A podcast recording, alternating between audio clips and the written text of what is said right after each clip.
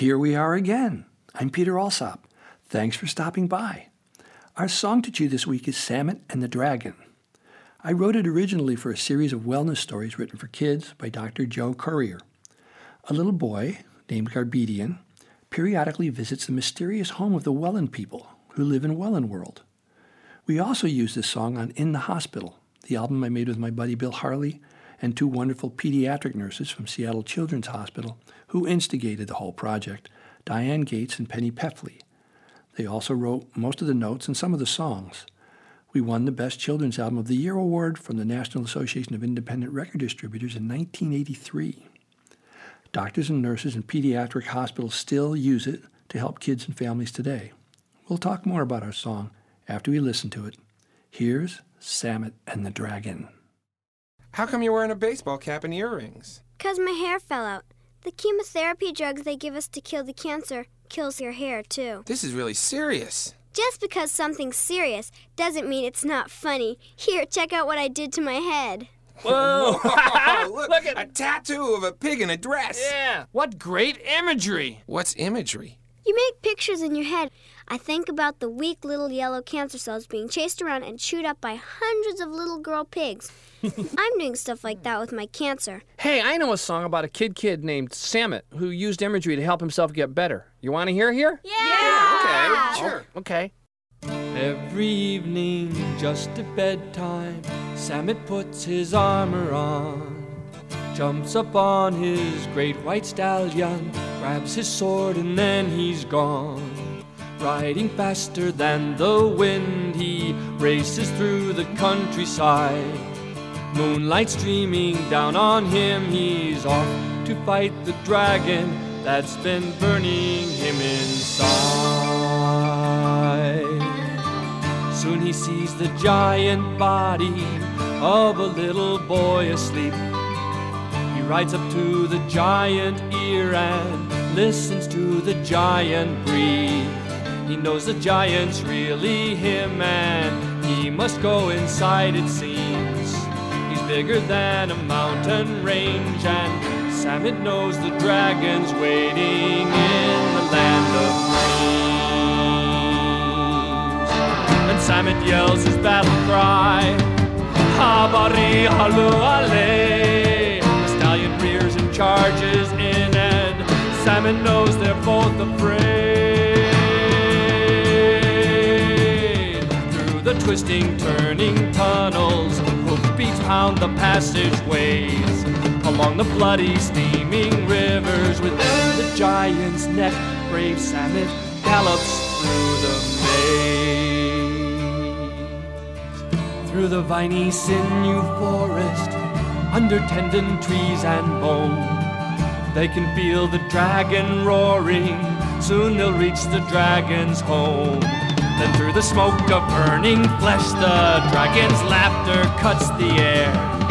He throws his hot and stinking breath, the stallion trips, brave Samit falls into the dragon's lair. And Samit sees the dragon's eye. He sees the hint of fear within. Could it be Haru Harai? The dragon is afraid of him. The power runs through Samit's arms. He feels the rainbow light inside. He draws his mighty healing sword and strikes the fire breathing monster right between the eyes. The dragon knows his days are numbered. His fire's gone, he turns to run. He's growing smaller, growing weaker, and Samit knows the time has come. He raises up his healing sword, he's stronger than the foul disease. The dragon screams and disappears, and now the giant body of this boy can heal in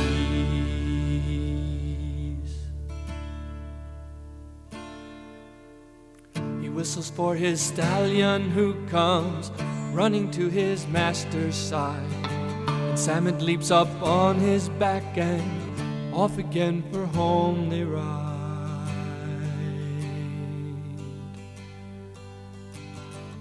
Off again for home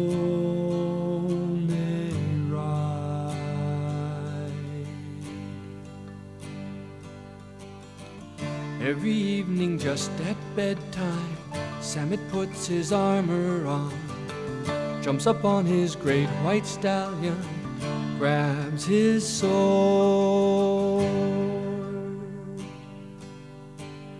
and then he's gone.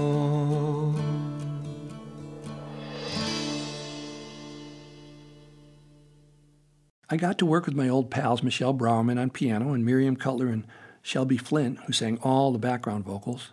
Norm Roper played drums and Peter Spellman played bass guitar. And we had two other master musicians, Novi Novog, who played her electric viola, and Fred Tackett on lead guitar. What a treat to play music with such accomplished musicians and wonderful, fun people. As with many of my other recording projects, Samit is part of In the Hospital, which is a long form story. We're also used to hearing short sound bites these days, so I'd encourage any of you who are interested to download and listen to the entire album. For this Songs to Chew podcast, we'll use some of the notes from the original booklet that we wrote and released with our In the Hospital album. For years now, there has been a growing acceptance among traditional medical professionals about using visualization techniques to help patients support their own internal healing processes.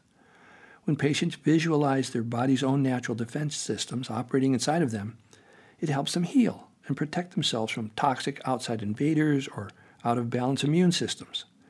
We see them relax and become part of the team of people who work to make them healthier.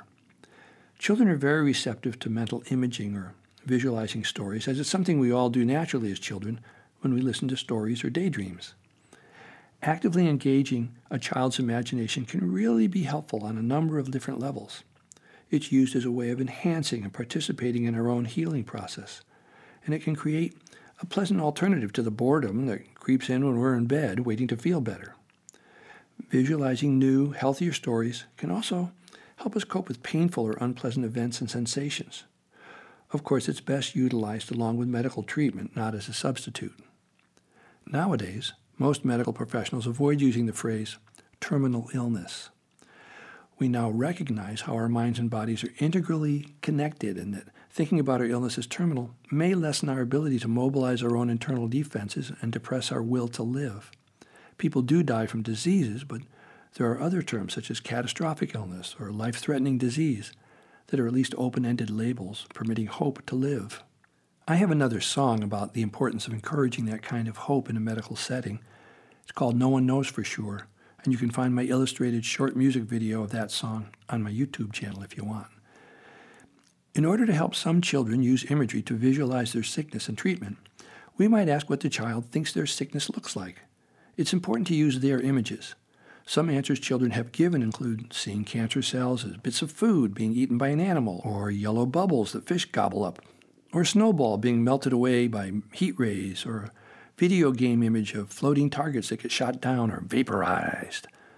When a child engages in guided visualization, they report that their pain seems more distant and less upsetting. Sometimes this technique can be used to help with mild nausea We've suggested that they think about a boat being tossed back and forth on rough, stormy waters. Then, with each breath, the water becomes calmer and the boat slows its rocking until it gently floats on smooth water. We just keep watching the boat until it stops. For relaxation, diversion, or pleasant alternative to boredom or discomfort, we might ask a child to lie in a comfortable position, close their eyes. Then we ask them to draw a picture inside their head maybe themselves swinging at a familiar playground or riding a bike with the wind on their face, or imagine that they're swimming in a warm pool. We ask them to describe what they might see, feel, hear, and smell. Gradually, they learn to do this for themselves, and they need less direction. A child who experiences discomfort from a fever can try using imagery to lower their temperature. They might close their eyes and think of floating in a glacier fed lake or an ice cold tub, or of lying on top of Mount Everest drinking a frosty glass of cold juice while holding ice cubes in their hands. Sometimes this is very effective, and people have reported a 2 to 3 degree drop in body temperature. Sometimes it isn't as effective, and then we might need to use some medication to bring their temperature down. Sometimes, when the temperature isn't too high, we can imagine our body heating up to take care of itself and fighting off any infecting microbes more effectively. Visualization, like a lot of things, becomes more effective with practice people who have used it most successfully have made it part of their daily routine in combination with deep relaxation. And it's not just for sick kids. More and more folks, adults who run businesses, and parents and other able bodied people and elderly people use imagery to help change some of the stories we carry within us so we can familiarize ourselves with other possible outcomes than the ones that we've inherited over and over again from repeating the same stories to ourselves. We could certainly chew on more of these ideas and explore further, but that's it for now. Please feel free to keep chewing and exploring on your own or with your friends or family. I'm Peter Alsop. I'll be back next week with another song to chew, and you can review all our other episodes anytime you want. Bye for now.